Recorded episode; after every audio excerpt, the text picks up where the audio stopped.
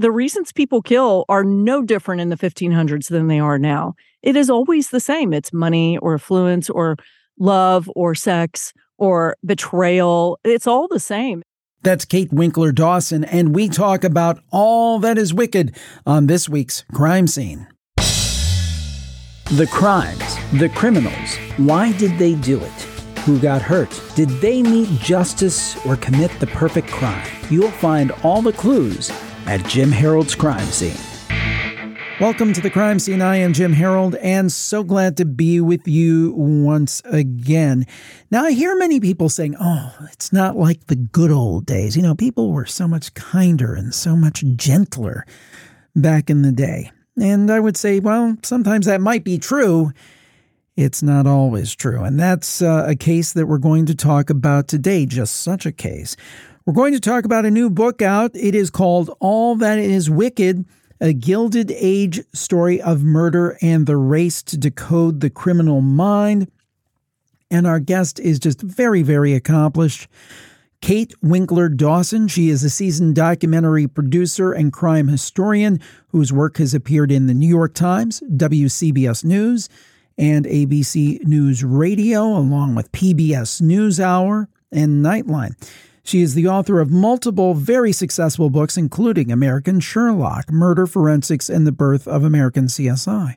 Also, she's the author of Death in the Air, the true story of a serial killer. Also, The Great London Smog and the Strangling of a City.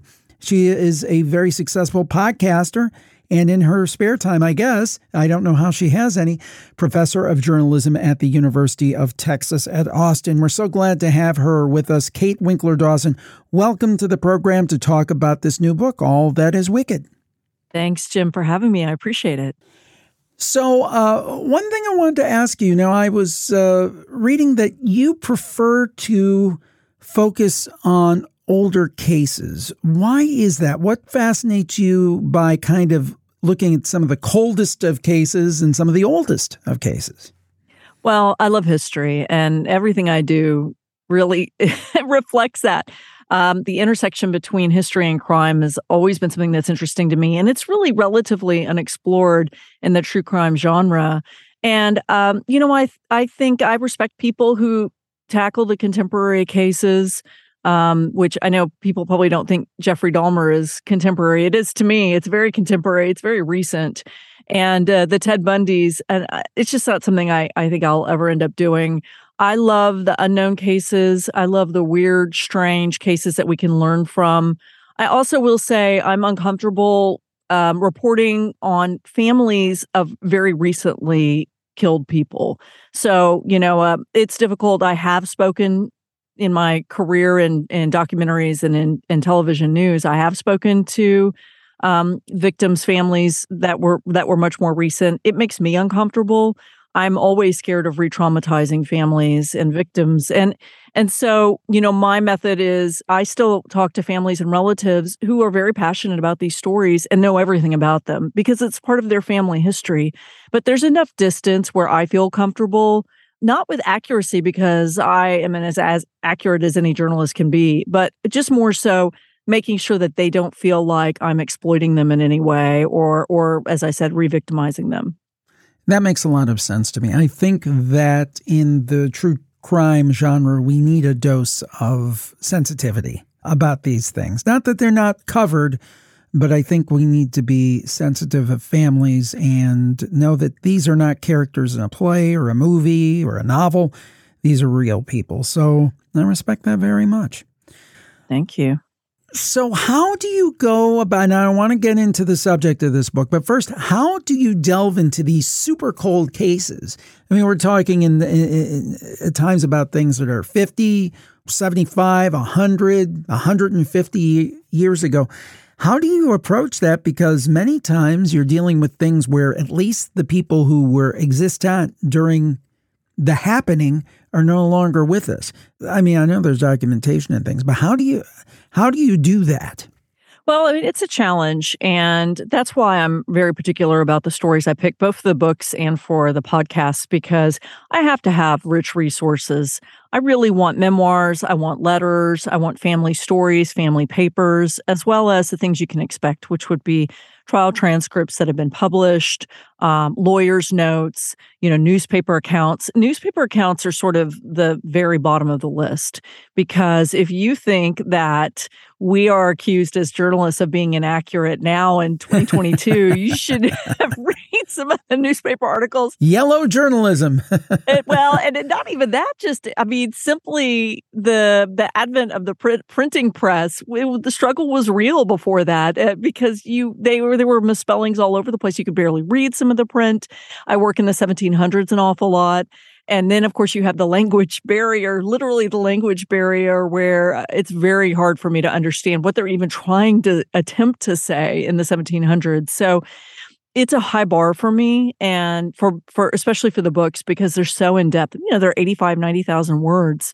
So I have to have a lot of rich resources. And then I have to have the families. The families are very important um, just to humanize the stories. I love going to the locations. I have to have accessible locations, like the book we're getting ready to talk about. You know, the family farm where all of this really started. The origin story of this story is the Scott family farm. I was able to go there. It's still in the family. So those those things are all really important. And I would not write a book or do a podcast if I didn't have those types of sources. And a lot of times, frankly, the sources that I have are better than what people get for the con- contemporary sources because they're so well documented in history because the stories I pick are I think are important. They're the the first fingerprint case ever, or you know, in the case of Edward Rulloff, what we're getting ready to talk about, the avatar for exploring the criminal mind. You know, the the person that started it all, our fascination with crime. So many of us have heard the names uh, Dahmer. We've heard of Son of Sam. We, we've heard the litany, but many people have not heard about Edward Rulloff. Uh, who was he, and why did you decide to kind of focus in and dedicate a major part of your working life to him and this book? Edward Rulloff, to me, was a, a singular character in history in that he was the Ted Bundy before Ted Bundy. One of the things that was so fascinating about Bundy was that he was this this guy next door. He was the guy that you would want your sister to date until you got to know him better and of course then his true intentions were revealed. But the the friendly affable psychopath is petrifying to people now. So in 19th century America, where a man's handshake is good enough for you to trust him, we're not like that now, but we were then the idea that you have a man like Edward Rulloff who presents as this country gentleman who is unbelievably intelligent. There's no denying how intelligent he was. Who could talk a good game, who was glib and and very um, someone who was who was very relatable in a lot of ways, could then turn and kill four members of his own family, including his wife and child, is devastating for the people um, in the 19th century, 1800s. Just didn't believe that somebody like that existed. So this began the exploration of how the intersection of what they presumed was evil, devil, could be uh, could intersect with someone of incredible intelligence who had it, all of this potential that was not only wasted but then exploited to get him out of the noose. Is that a stereotype that most serial killers are brilliant, or is it just something like the general populace? Some people are brilliant and some are decidedly not brilliant. Uh, is it true that these serial killers tend to be smarter than the average bear?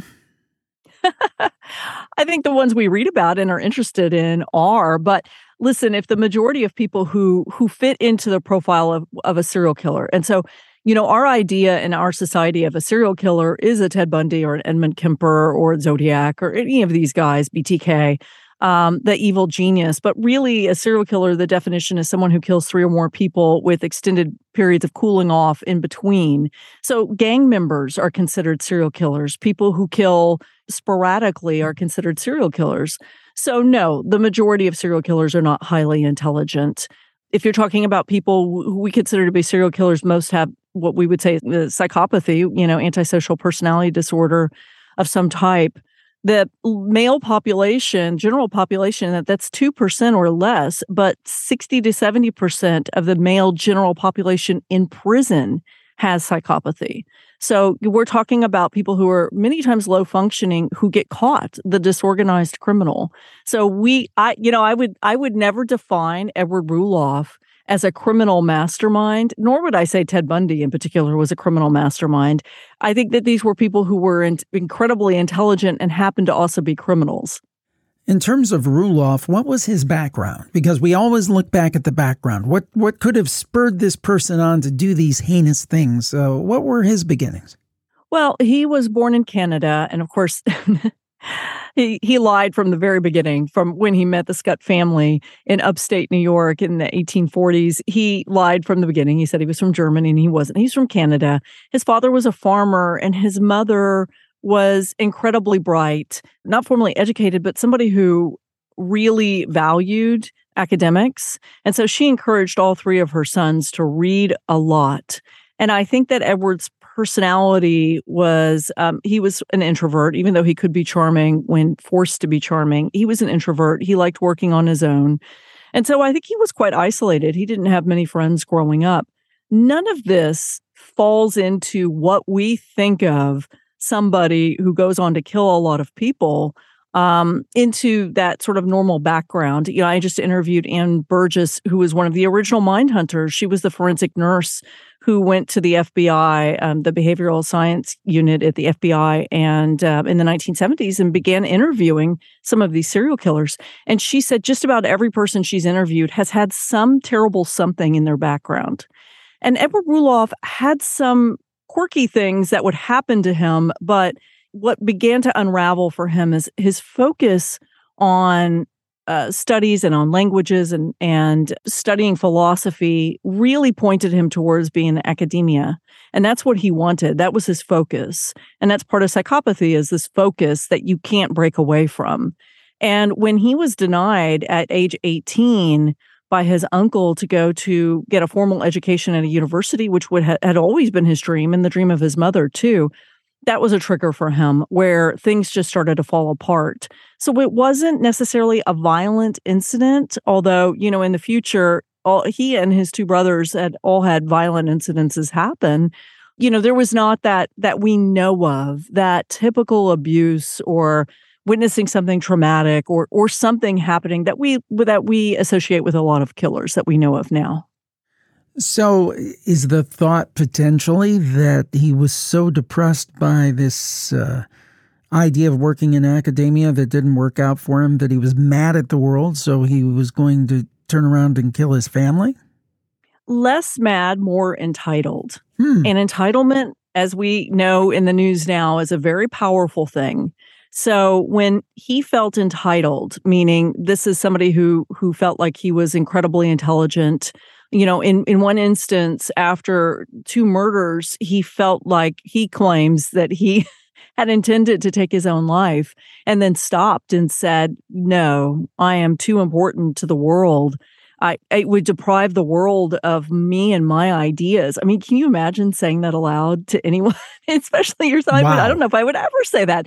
So I think that that when you're thinking about that kind of a personality, when his one chance, when his uncle who holds the purse strings to his family because his father had died and his mother had very little control over their finances, when his uncle denied him of the thing that he was certain he was destined to do, which was be a college professor, and he had the acumen to do.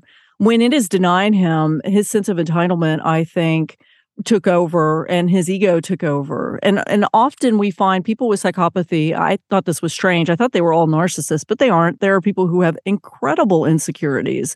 And Edward Rulloff often acted based on insecurities and fear and trying to remove obstacles in this life that has been his lifelong focus. You know, he he had said this is what I wanted since I was a child. I wanted to be in academia. I wanted to study languages. And that focus never changed. The problem is in the mind of somebody with psychopathy, if that focus doesn't change and you are in the way of that focus, it is a big problem. And they have no ability to have remorse or empathy for you, and they will remove you either through destroying you. Women often who, you know, will destroy you financially or men who can do it through violence or both. So there, there's a lot of complications. I do think that that hubris and certainly entitlement were the things that that fouled his own nest. And this is something that I'd be interested in your uh, your answer, not only in regard to Rulloff specifically, but in general. Now, you have the idea of mental illness, psychopaths, those types of things, and certainly I think anybody who is reasonable thinks that many times in these cases this is a huge element. I mean, I can't think, for example, Dahmer. If anybody's seen any of that that series on Netflix. It's just so disturbing, just so disturbing the things that he was capable of.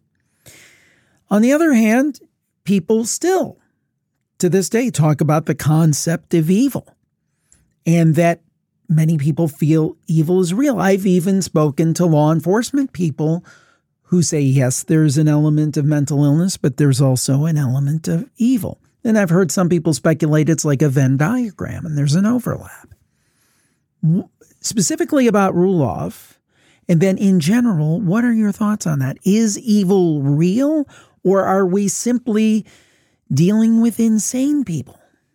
Well, I mean, you know, insanity is a is a legal definition, not a medical definition. So when we if we set aside the idea of insanity, you know, there's a, obviously a big difference between mental illness and a personality disorder. And we also know that people don't kill because they have mental illness or personality disorders. They make choices. And, um, you know, in Rulloff's case, it's impossible to know if he had psychopathy, antisocial personality disorder, or, or any kind of disorder. I know that the checklist, which is Hare's checklist, everything on the checklist, he scores a, a three based on everything I know from him. And the forensic psychiatrists I interviewed, I interviewed for the book agree that this is someone who pretty clearly had psychopathy. So is someone evil? No. I've been asked that many times. Was Rulloff evil? No. Did he do things that were evil? Yes, absolutely. Um, but you know, his definition of evil is different than my definition. And what's so interesting is I spoke to um, a couple of different psychiatrists who said the same thing, which is, I said, you know, I I don't understand serial killers and Rulloff and you know these different guys who and women who have no morals. They seemingly have no ethics and no morals. And they said that's not right. Of course, they have morals and they have ethics. They are not your morals and ethics. They are in their heads, their morals and ethics. They have lines that they have drawn and they don't want to cross those lines. And it's not what we as a society agree on is a moral that we value, but it is what they value. So I'll give you an example. Um, my first book, which is Death in the Air, was based on John Reginald Christie, who was a serial killer in London in the 1950s. Christie had killed women and put them in his garden, put them in the walls of his house. He killed his wife and put her under the floorboards of their parlor. But when he went on the run, so he didn't value women at all. But when he went on the run, finally, he had a dog who was this nasty little old terrier type dog, wiry dog. And the dog was decrepit, and Christie knew he couldn't survive without Christie being there taking care of him. So he took what little money he had and went to the vet and had the dog put down out of compassion. That was his line. That was his moral. And so, you know, when I think about that and I think about true evil, no, I don't believe people are truly evil. I think they can do very evil things. I think everybody has the capability to kill under certain circumstances. If you threatened my kids and I felt like their lives were in danger, I would kill you in a second. Sure. I wouldn't even think about it. Sure. Those are my ethics. Those are my morals and what I stand for. So I do think, though, that there are people who are predisposed. I think genetics can play into it. Certainly, um, what what I have my understanding from experts, particularly I've spoken to experts in domestic violence, is that oftentimes you have somebody who might have a mental illness or a, a personality disorder or just a difficult background and they will operate fine. They will be high functioning and then there's a trigger and the trigger is what happens. It's not the mental illness, it's the trigger that happens. And, you know, with Rulloff, I think there were several triggers. I think when he poisoned his sister in law and her daughter, I think the trigger was he felt absolutely, um, absolutely insulted by his brother in law's protection of of this man who he thought his wife was sleeping with and so he felt betrayed by his brother-in-law and that's what made him kind of seek revenge and you know with his wife and child he felt like he was going to um, lose, you know, the the the future he had. He was going to start this future finally, And that was a trigger, that fight. So there are things that we see repeating over hundreds of years.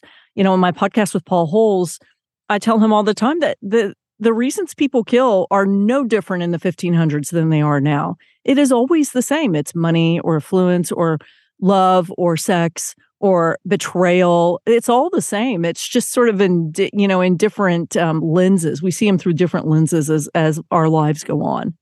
The book is All That Is Wicked, a Gilded Age story of murder and the race to decode the criminal mind. Our guest is the author, Kate Winkler Dawson.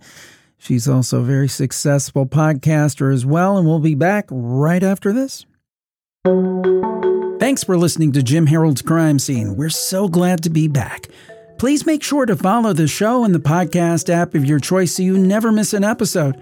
Also, please share the show with your friends who are fascinated by true crime the way we are. Maybe even text them a link to this episode. Finally, be sure to rate and review the show in your favorite podcast app. Thanks for your help and for listening. Be careful out there. And now back to Jim Harold's crime scene. We're back on the crime scene, and we are so glad to have with us Kate Winkler Dawson. She is a crime historian, a very successful author, and the host of the hit podcasts Tenfold More Wicked and Wicked Words. And today we're talking about her most recent book, All That Is Wicked, a Gilded Age story of murder and the race to decode the criminal mind. Now, as I understand it, this particular case was a little bit of a jumping off point for some of the sciences that are used today to crack the cases of serial killers. I mean, this was an early iteration, but they tried to be as scientific as they could, didn't they? Yeah, the the I'm sure your listeners have heard of phrenology. Yes, there was some phrenology at use, and I, it's ironic that Rulloff was he considered himself an expert on phrenology and actually offered lectures on phrenology. Um, you know, phrenology was used, but with the brain in this case. So it's a bumpy road. The bumpy, I, actually, yes. And what what was interesting about Rulloff was that this was a this was once a book idea that was then turned into a podcast and then back into a book. And the reason that I I turned it into the book again is that I was able to focus in on these moments for over about a six month period when Rulloff is shackled to the floor of a of a jail awaiting execution, maybe. And there is a, a group of men who walk through and ask him all sorts of questions and they're from different dis- disciplines and they're all trying to get at the same thing which was number 1 is this person really a genius number 2 does the theory he claim he has about languages actually mean something? Is it meaningful to our world enough that we should save his life? And number 3 is he insane? Is he crazy? And they all walked away with different opinions based on the questions that they asked but more importantly based on how he reacted to them, based on what he knew they wanted from him. So he was this master manipulator. When he finally died, and I won't say how, but when he finally died, his brain was sold ultimately to a neurologist, a very famous neurologist. And the neurologist had a hunch about the criminal mind. He believed that everybody was born with the same type of brain, nice, clean, pretty brain, and that if you decided to break the law that a mark would go on your brain, like a black mark. Huh. There was a really big belief that criminals had different brains than people of color who had different brains than women and then mentally ill. But the best and the biggest and the most wonderful brains, perfectly structured, belong to, you could guess, white men who were affluent, who, you know, were morally upright. And when Rulloff's brain was sold, he was the very first brain in the very first brain collection in the United States. And this was the beginning of neuroscience. It was the beginning of comparative anatomy, where they take Rulloff's brain and they compared him, which was a huge brain, top 2% now of the heaviest and largest brains in the world. And aside from his size, which we know size doesn't matter when it comes to brains, aside from his size, structurally, he was very, very similar, almost identical, no black marks, like what the neurologist thought, almost identical to the brain of a, a very, very intelligent, well known philosopher, white philosopher. And those two brains were very similar to the brain of a woman, to the brain of a, a black woman. and then to a brain of somebody who was mentally ill. So we are talking about, you know, a, a scientific racism that has now been abolished through one survey of Rulloff's brain with several other brains right next to each other. So it was it was remarkable. So Rulloff wanted to make history with his ideas on languages. He wanted to make history. This was not the history that he thought he was going to make. Certainly, he did not think his brain was going to be on display at Cornell University 100 and something years later, and it is. So it was it's, it's interesting.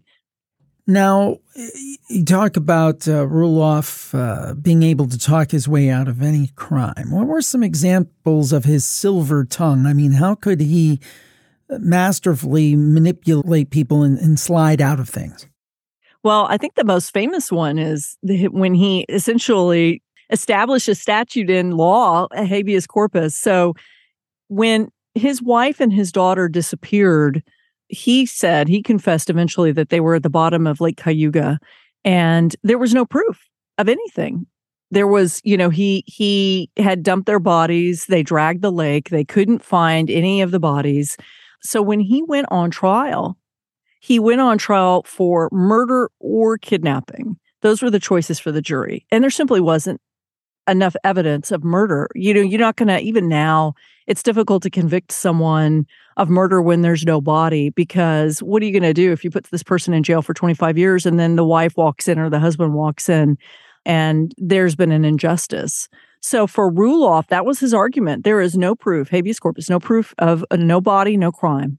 And he argued that. And so when he represented himself, which incidentally so did Ted Bundy and several other serial killers, Atlanta child killer, you know, all of these people in court represented themselves. And sometimes it works out well, but most of the time it doesn't. And with Rulloff, it worked out very well because he argued to the jury there's no body. I have no idea where Harriet and Priscilla went and you can't convict me of that.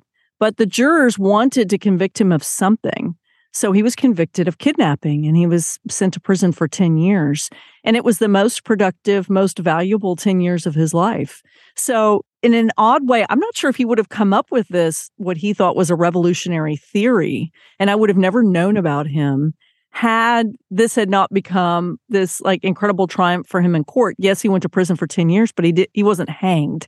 And that's what his fear was. And then when he does go to prison he uses it in an incredible way to come up with this theory that then becomes very convincing to a lot of people. So his intelligence and you know this went all the way to the state supreme court and they acknowledged no body no crime and it had never been done before in a court of law in america. So so it was pretty remarkable. He was very, very bright. He studied with a law clerk when he was, as a law clerk, when he was very young and um, when he was in Canada still. So it obviously, uh, it obviously uh, really aided him in certain situations.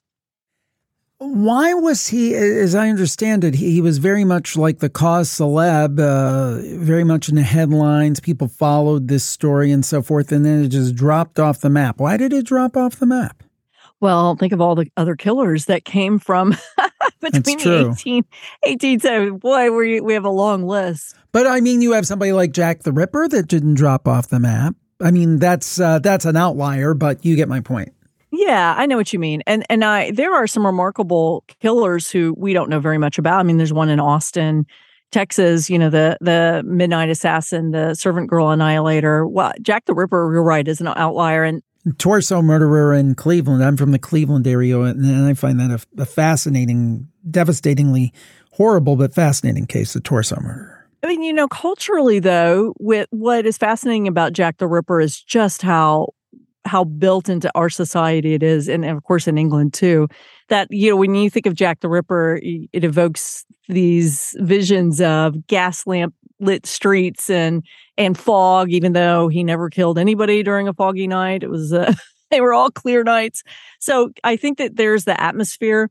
And Rulloff, I think, was, would have been, if his theory had turned out to be revolutionary, like the basis for artificial intelligence now or something like that, of course we would know about the story. But it was relatively solved he was a man who had, I think, multiple types of personalities, not multiple personalities, but I think he had so many different sides, almost like a Jekyll and Hyde. So I think that while he was interesting, and for me, of course, very fascinating, and, and now people know a lot more about him, there are so many other killers to come. It's hard to keep up. I mean, you have these Israel Keyes, who really was a criminal mastermind, and the Ted Bundys and the and the really depraved uh, Dahmers and Edmund Kempers, and then real mysteries like the Zodiac killer. So I think that the list keeps growing, and people like Rulloff keep being pushed down um, into history, and that is my job that's what I come up with, Jim. That's like the whole point of doing my books and my podcasts is there are these people in history that we don't even know about. Like I was interviewed yesterday about Jeffrey MacDonald. So he was the green the Green Beret killer. And yep. there are a lot of people who are huge true crime buffs who don't know anything about him, or they know, well, he was convicted of killing his wife and kids, but they don't know the details behind it and why the case was significant. And it was a significant case. So I feel like that's sort of my job with the books and with the podcast is to dig these cases up and say things are not that different. And this is what we can learn. And this is what they learned then. And it's great to see how we can unravel history the history of forensics the history of psychiatry and and just the history of America and around the world and and how all of these things came into play. You know Jeffrey MacDonald happened in 1970 and this is when Manson, around the time of the Manson murders, yep. this is when there were huge conflicts between the so called hippies, acid takers, and the police. And Jeffrey MacDonald played on that, you know, and and try to set up the crime scene. So it's important to have historical context. I don't think we get a lot of that sometimes with true crime stories in history. I think it's just sort of like, yeah, this happened. This guy uh, was a Looney Tune and he killed his wife and two kids there's a lot more than that that happened. I think back to uh, know, probably 15 years ago by now when Patricia Cornwell did her big uh, Jack the Ripper book, and I think spoiler alert, uh, I think she said it, she felt it was the artist Walter Sickert. But the the point being, do you ever go back to any of these cases, and maybe this happens all the time, where you've got access to the same information as everybody else. It's been out there for a long, long time, but you put it together differently and you think you discover something about the crime or the criminal that everyone else has missed. You know, I don't do that. And I, that probably is a super boring answer. No. And the reason I don't is I I like to create new history and you know kind of be the basis for everybody else wanting to explore these stories so my goal is to not go over major cases. Paul and I um, Buried Bones talk about the Lindbergh ki- kidnapping, which most people kind of vaguely understand, but I don't know if they know the details. And the fact it was so huge because Lindbergh was like Elvis, the Beatles, Michael Jackson, Frank Sinatra put together. I mean, he was plane. the man. Yeah, in a plane. yeah. He was yeah. the man, the man of the hour. And, and people know it, they understand it they you know vaguely a you know little boy was kidnapped and he ended up killed but a lot of people don't know the details. So those are the most well-known cases. It's there are cases that are sort of like yeah i vaguely remember that and then you might be reminded and actually what's surprising is paul on buried bones he'll even say that this is an expert in forensics and investigation and he'll go yeah I, I kind of remember the lindbergh case but i don't know. You need to tell me a lot more about it. And i enjoy that I am not somebody who I think is going to explore Jack the Ripper or Lizzie Borden. And there's nothing wrong with that. I think there are people who, there's always room for scholarship on new scholarship on stories like that. I will say I have no interest in knowing who Jack the Ripper was or whether Lizzie Borden killed her, you know, her father and her stepmother. I don't want to know. I think that those are enduring mysteries that I enjoy thinking about and I like the theories, but oh boy, if there was some letter of Lizzie Borden confessing or some, you know, definitive DNA linking and revealing who Jack the Ripper was, it would be um, disappointing to me, I think, at this point. What about you? Do you want to know who Jack the Ripper was? I'd be interested. I mean, okay.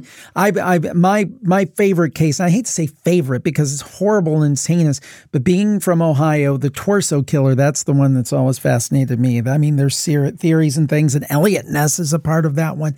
That's the one I'd like to know about. That's a very niche case because I'm from this area.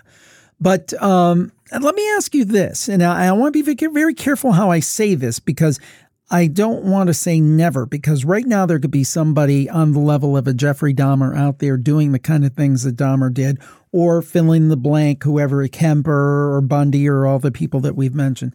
there may be somebody out there doing that right now and being, quote, successful at it, doing to multiple people and not getting caught. But it strikes me with all the different technology and also the techniques and training that is in place, it must be so much harder now to be a serial killer than it was 20 years ago because you've got video cameras everywhere, you've got DNA, you've got ostensibly better training, better techniques, profiling, all of these tools. How much more difficult is it today to do this quote successfully than it would have been 20, 30, 40, 100 years ago? I think obviously it is much, much harder to be a serial killer today, although I do think that you have access to vulnerable people in a way that we, did not hundreds of years ago. The internet is pretty incredible. And I think, you know, somebody who wants to exploit children, someone who wants to exploit sex workers has ready access in an incredible way that that we didn't. And so I think while the ability to catch people has been uh, greatly improved, you're right, by everything CCTV, everything you could think of. I think that the access that people have to people where you can ask someone to show up at your hotel room and seemingly do it in a way where it can't be traced. You don't have to now go out and be in a car and be spotted by other people to pick up someone to then, you know, kill, they can come to the hotel room. And when I talked to someone about the Long Island serial killer, that was a big point was the danger now that some sex workers face because of that. And so I think that it's a difficult, you know, line. And and I think that that a lot of cases that Paul and I talk about on the show and that I write about about are so interesting because there is there are often no definitive answers from that time period we can say this is probably what happened. Rulloff said he killed his wife and child. Is there physical proof? No, they never found the bodies. He could have been lying. I don't know why he would, but you know, and uh, it would be much easier now to locate someone. That being said, I do think there are many serial killers working right now who are killing multiple victims and Ted Bundy, I think, grossly said it best, which is, you know, I'm sitting here in prison. Do you know how many people are out there who are smarter than I am, who are getting away with this? And that was in the 70s. So I don't know. I I think that this is a that criminology and criminal profiling and forensics, these are all growing fields even now. Every time we think that we have reached all the tools that we can use, there's more and more and more you know, we used to think that fingerprinting was the gold standard. It's not. You know, DNA is not always the, the gold standard, too. Good old fashioned police work often is the gold standard. So, as we progress and as our technology increases and as investigators are trained more and more deeply, I hope that this is history teaches us how to prevent crimes, how victims can avoid being victims, never to blame the victim, but to just right. try to mitigate something that some of these guys do.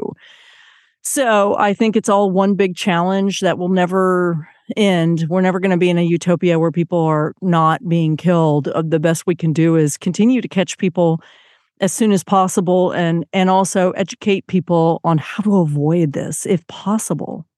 Very well said. I was going to say much the same thing, but not as eloquently. If we can do these shows and one person locks a door that saves them from, from something horrible, and again, not victim blaming, it makes it uh, all worthwhile. Well, it's been a great discussion. I hope that everybody interested in true crime history checks out All That Is Wicked, a Gilded Age story of murder and the race to decode the criminal mind.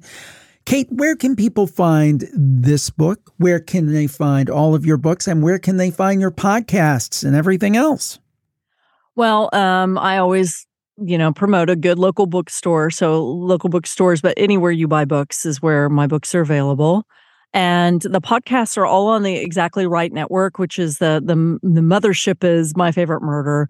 So, uh, all three podcasts Buried Bones, which is the one with Paul Holes, where we talk about forensic cases from history And then Wicked Words, where I interview people who are journalists on their best true crime stories. And then Tenfold More Wicked, which is a documentary type series with lots of great music and soundscape and stuff about one crime over six episodes.